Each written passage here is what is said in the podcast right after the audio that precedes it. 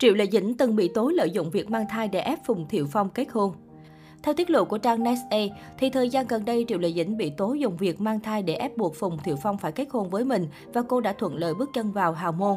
Tuy nhiên, kế hoạch hào môn của mỹ nhân Sở Kiều Truyện đã thất bại khi sau hơn 2 năm cô và Phùng Thiệu Phong quyết định ly hôn. Tin đồn này khiến cư dân mạng hết sức bất ngờ bởi Triệu Lệ Dĩnh từ trước đến nay vẫn luôn mang đến hình ảnh mạnh mẽ, tự lập và không cần phải dựa dẫm vào bất kỳ người đàn ông nào. Thậm chí nhiều người còn cảm thấy tiếc cho Triệu Lệ Dĩnh vì trong khoảng thời gian kết hôn với Phùng Thiệu Phong, cô còn không được chồng cũ tổ chức cho một đám cưới đúng nghĩa. Đối với tin đồn này, phía nữ diễn viên 8X đã nhanh chóng đứng ra phủ nhận.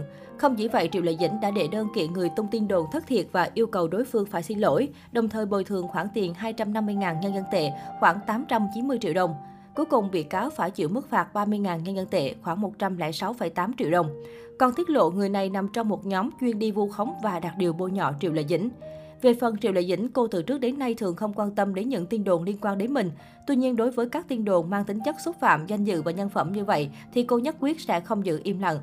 Cách đây không lâu, người hâm mộ xứ Trung đang xôn xao bàn tán vì một clip cực hot được đăng tải trên trang QQ.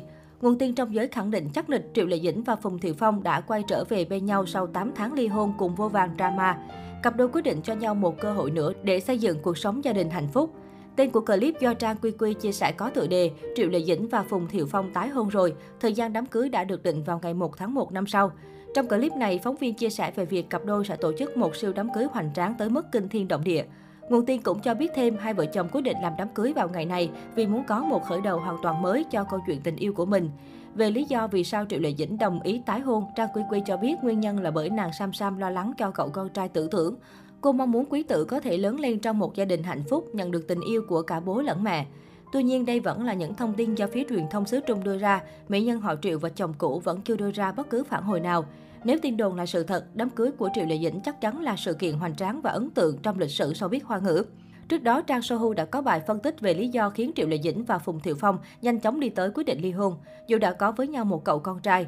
Trong bài phân tích, tác giả đưa ra ba lý do chính khiến cuộc hôn nhân giữa Triệu Lệ Dĩnh và Phùng Thiệu Phong khó lòng bền vững. Điều đầu tiên là sự khác biệt trong tư tưởng và quan điểm sống. Trong một chương trình thực tế, Phùng Thiệu Phong có chia sẻ rằng Triệu Lệ Dĩnh không giảm bớt khối lượng công việc cũng như ít có thời gian quan tâm tới gia đình.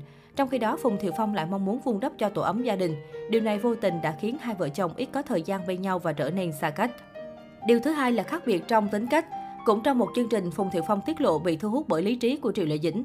Theo Phùng Thiệu Phong, dù gặp phải vấn đề gì thì Triệu Lệ Dĩnh cũng bình tĩnh và mạnh mẽ. Về phần Phùng Thiệu Phong, nam diễn viên có vẻ mềm yếu hơn. Khi gặp áp lực, anh sẽ về nhà khóc và cần sự an ủi từ vợ. Qua những điều này có thể thấy rằng Triệu Lệ Dĩnh sống lý trí và mạnh mẽ như một người đàn ông. Điểm thứ ba chính là sự khác biệt về gia cảnh. Triệu Lệ Dĩnh xuất thân trong gia đình bình thường. Những gì cô có được ngày hôm nay đều là do tự bản thân nỗ lực mà đạt được. Trong khi đó, Phùng Thiệu Phong sinh ra đã ở vạch đích với mác thiếu gia nhà giàu.